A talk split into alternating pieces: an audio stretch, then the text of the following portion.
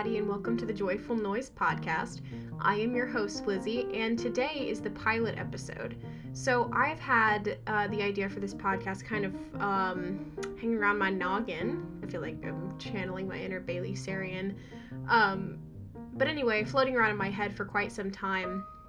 And the reason that I've wanted to start it is because A, I don't feel like there's a lot of content out there or perhaps there's more room for content out there pertaining particularly to classical music and classical singing and just the world of, of music and singing in general um, and the, the style of singing philosophy that i really want to discuss uh, so there's that. The other thing is that I'm just a verbal processor. I'm not gonna lie. I love to talk, and um, I feel like this is a safe space uh, for me to get to do that. And I promise you, it's not gonna be just me talking for this podcast by any means.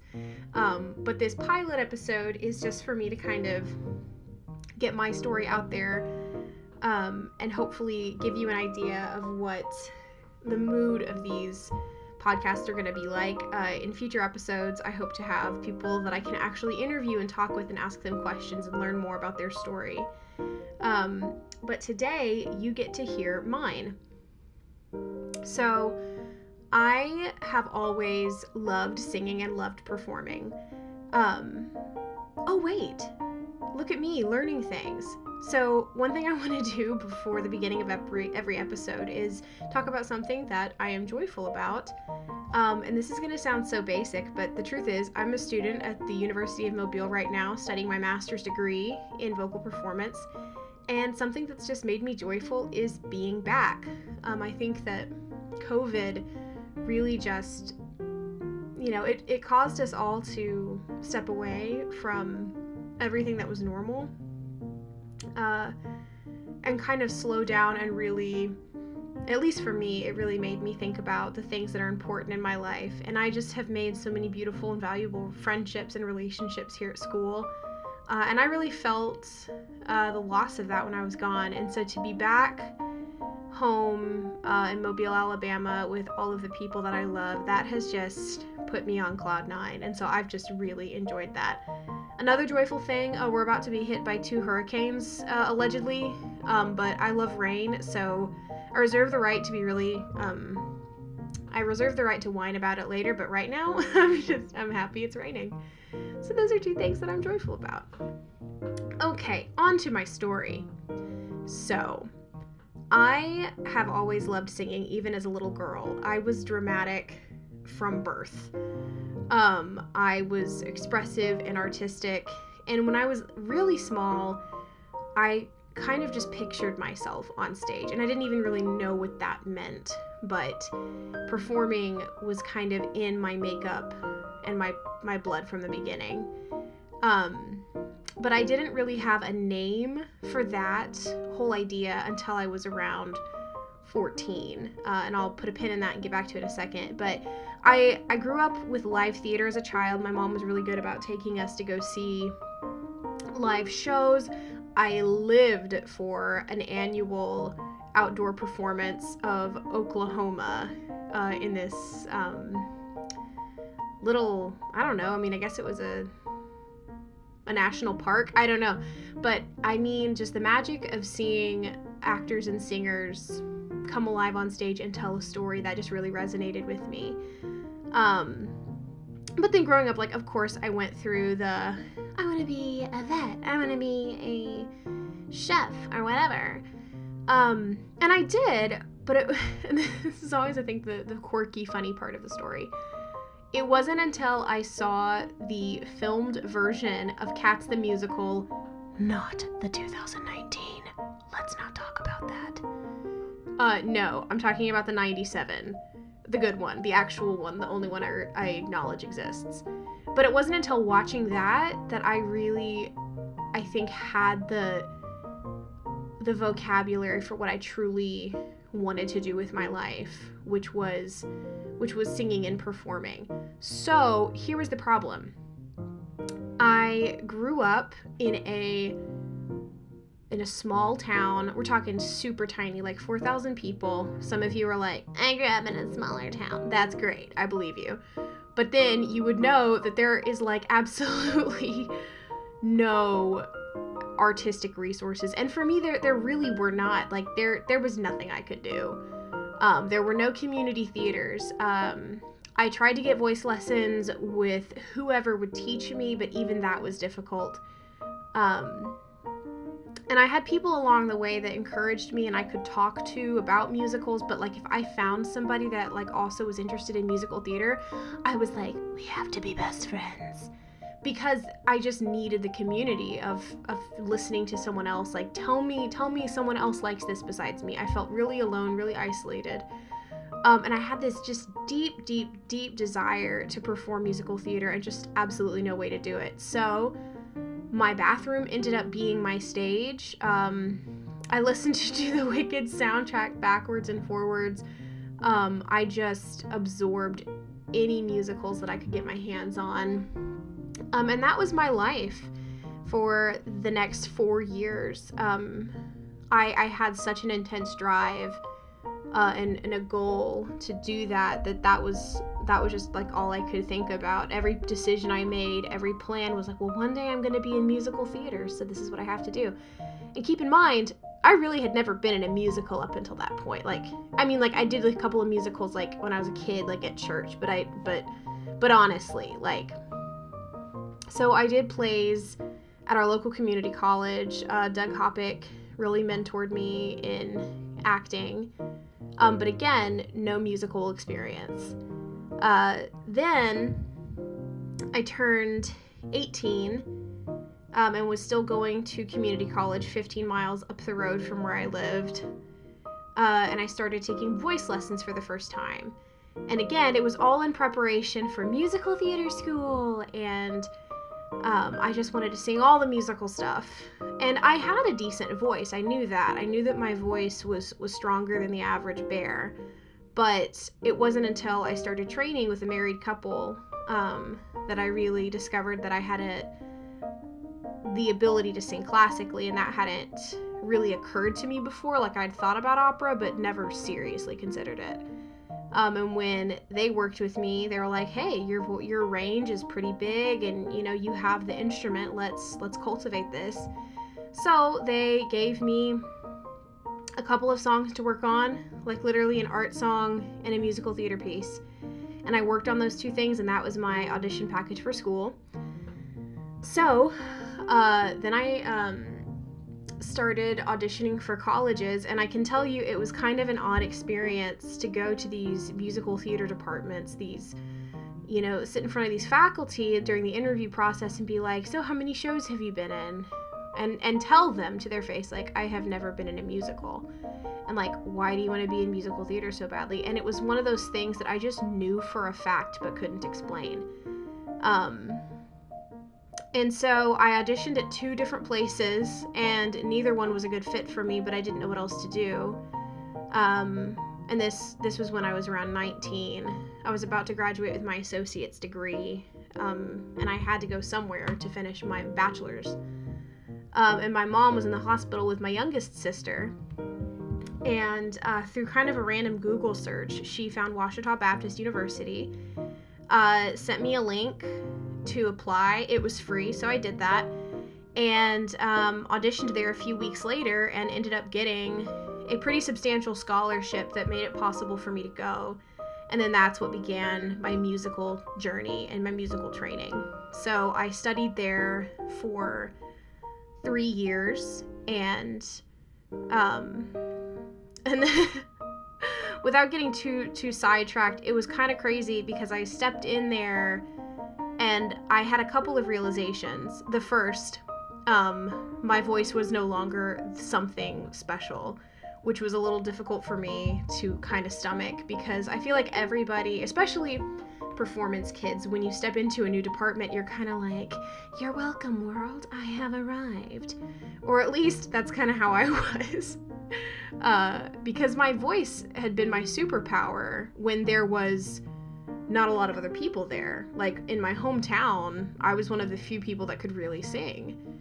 Um, and I knew that. I knew that what I could do was quote unquote special in that environment. But when you go into a music department where being able to sing decently supported and in tune you know, with the type of range that I have, that was standard. like, you wouldn't be here if you couldn't do that. And so then I was like, oh no, that's gonna help me. So I realized, well, shoot, I actually have to work now.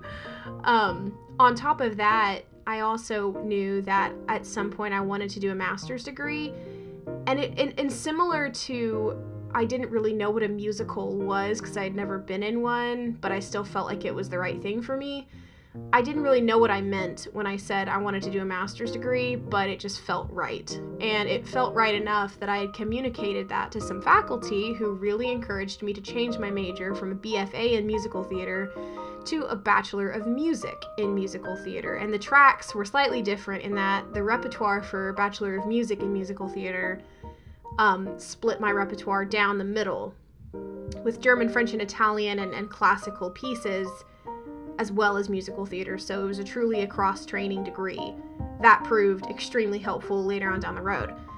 Uh, the problem was I was really afraid to do it because I had no musical experience whatsoever. I barely knew what a treble clef was. So, looking at a degree plan that included four semesters of theory, um, three semesters of music history, four semesters of aural skills. All of these things I just had no idea about. Definitely scared me. I was really afraid to step into that. But I realized it was fear and not faith that was causing me to move in that direction. So I, I prayed about it and thought about it. I was like, you know what? this is going to be hard as heck, but let's do it. And so I changed my major two weeks in to a Bachelor of Music in Musical Theater um, and yeah, began my studies, which involved possibly two hours uh, a night studying theory, um, using every single resource like that I could possibly get my hands on to understand these difficult music concepts, learning the discipline of having to practice, um, enjoying the benefit of weekly lessons where before they were bi-weekly, so I really was very green in so many many areas. Um, Ah, wow. I'm looking back and I'm thinking about it now, and I'm just like, I really didn't know anything. I didn't. like, I thought I knew so much coming in about like acting and singing and whatever, and I just, I had no, I, I just had so little experience. It's so funny to think about now. And it also wasn't that long ago because I'm I'm not that old. It's not that far away, but it seems just like an eternity. Wow. So life is crazy. Anyway. Um so I had my first voice teacher there um, and really got my first level of technique.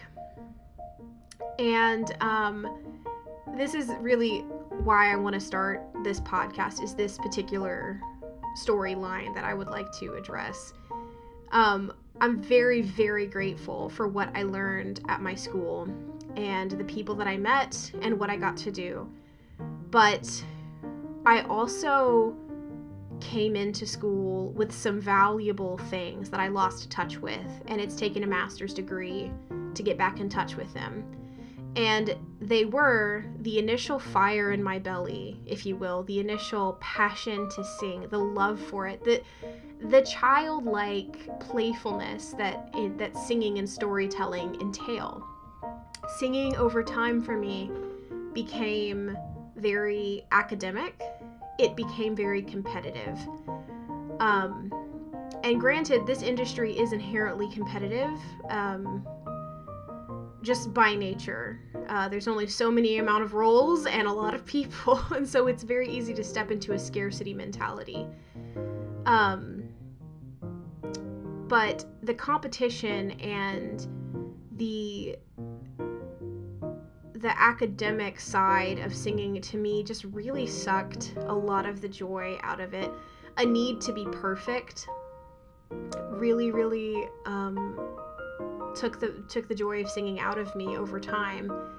Uh, and I got to a place where the academic, sciency, you know, do all the right thing style of of teaching and singing it just really hit hit an endpoint for me and I didn't feel like it was changing anything. Like I understood, yes, my my intercostal muscles and my my larynx and my cricothyroid and thyroid arytenoid muscles need to do all of these things, but I couldn't actually micromanage all of that. I just wanted to sing. And so, granted, I had plenty of technical issues. Um, and the current influences of my life at the time did everything that they knew at the time to help me, but they're just, it just wasn't it. Um, which led to, for me, some pretty intense frustration. Um, and I just I just hit a really really low point in my in my singing in my life in general, but just my singing life. Like I I came to a point towards the end of my senior year or towards the middle of my senior year where I knew that I wanted to perform. Um, I wanted to sing opera. I wanted to get into a master's program, but my voice wasn't where it needed to be technically. And I didn't feel like I had anything to offer the world. Um, so I resolved, even before trying to get into a master's program, which is why I changed my major to begin with, I chose to take a gap year. That was what I was going to do. I had kind of resolved to do that. But thankfully, I had people in my life step in and send the name Dr. Marianne Kyle, who will be on this podcast at some point um, and the University of Mobile in my direction. Um, and so I was like, okay, I mean, the worst that can happen is a no. Um, and so I reached out and worked with Dr. Kyle over the winter break. I and she responded to me very quickly and uh, really made me feel like I was I was valued just for who I was as a person and I realized I had lost touch with the connection between your value as a person and your the value in your voice. Um yeah. Perhaps there will be a time in this podcast maybe to get into more details about the the, the true harder things uh, that happened in that spring semester of my senior year, but suffice to say um my recital I, I don't think I could have gotten through my recital without Dr. Kyle there in my corner when it seemed like nobody else was there for me. Um, but I got through my senior recital. I, I passed. Even my passing was subject to debate. And then a week later, I hopped in the car with my dad and drove to University of Mobile, fully expecting not to get in because I was still banking on a gap year. My thought was, Oh, and by the way, I forgot to mention this. Um, usually, when you're auditioning for graduate schools, it's safe to have, you know, between five or six options if you're being serious. I auditioned for one school because I was at such a point where I'm like, at this point, if I'm not studying with Dr. Kyle, I just don't, I just don't want to do it. So I'm just gonna literally throw all of my ba- my eggs into this one basket and hope for the best. And if it doesn't happen, then fine. Um, I did everything I possibly could to self sabotage, in that I was belting Bright Star and drinking no water and getting very little sleep the night before of my audition, uh, as you do. And then I showed up, and uh, I'm pretty sure I flossed on stage at one point, and I'm talking about like the dance move. Um, I don't know why I did that. I just remember just kind of being completely checked out. Um I just yeah, I just was like so so done with all of it. I just was like, I'm here. This is me. Hi guys. Um but to my shock and surprise and just utter thankfulness to to God and man, but mostly God, uh I I passed my hearing, which was more than I was expecting, and then um, Dr. Kyle made room in her studio for me, and so in the span of an afternoon, I went from feeling hopeless and unwanted and just tired of singing to finally knowing to some degree what my future was going to hold for me with it for the next two years. Now, I couldn't have possibly imagined how much I was going to change, even in the span of one, because right now I'm only at the halfway mark. But it was such an amazing thing to be like, "Oh my gosh, now I have hope again." And that's that was what that day gave me was hope. Um I still had to go back to my school and all of its problems uh, and my personal problems. Um, but the light at the end of the tunnel was knowing that at some point I was going to get to be in Mobile Ram, and that was that was around the corner, and I was super super excited. Um, so yeah, I had the hope of Mobile around the corner, but I knew that that wouldn't happen until August, and we were still in March at the time. Um, I I kind of crossed the the graduation finish line crawling. I was not emotionally present for it, uh, and I really wasn't emotionally present for the next few months afterward because there was a lot of um, trauma, really. Um, and that's a different story for a different time. But I will say this: that the the trauma of my personal life in connection with my voice um, really had an effect. I did not sing for a month. I didn't want to sing. I felt like just kind of wounded. And one would think that with the with the hope of grad school on the horizon, I would be ever so motivated to get my voice in the best shape of its life, but I wasn't. I really wasn't. And if you've had depression or you know, perhaps you've just been in a low moment in your life, you can understand. It's like you can have the head knowledge of knowing that there's there's hope, but it can still feel so dark. Um, and that's just kind of that's just kind of where I was, because I I just it wasn't just the spring semester or the fall semester. It was just over years and years of having the joy of singing just kind of drained out of me and feeling so tired. Um, you know, I I feel like I showed up to Mobile just with a ton of a ton of baggage, and it's been an amazing year of undoing that baggage. Um, when I studied with Dr. Kyle, we had to take a lot of baby steps uh, to get me out of my own head um, and overcome the voices of criticism that were still very much ingrained in me. And to this day, sometimes they they show up, but they have so much less power than they did, and I cannot tell you how freeing that is. Um, I'm wrapping up here, but I just wanted to cover a few takeaways as I as I worked with Dr. Kyle. The primary things that I learned. Um, I learned about how interconnected the mind, the body, and the spirit are all integrated into singing and how important it is to truly be kind to yourself as you grow. A lot of times, singers, especially, and it's because, guys, like if you are an opera singer and if you're listening to this podcast, I imagine you are, or a singer of some kind, you love your art, you respect your art, and you want to honor your art. But please hear me when I say the way to honor your art must it you must honor yourself as well. You must be kind to yourself as well. You must love yourself as well. And a lot of times when people hear the word love yourself, whatever, that does not mean that you ignore mistakes. That does not mean you allow yourself to continue in unhealthy patterns.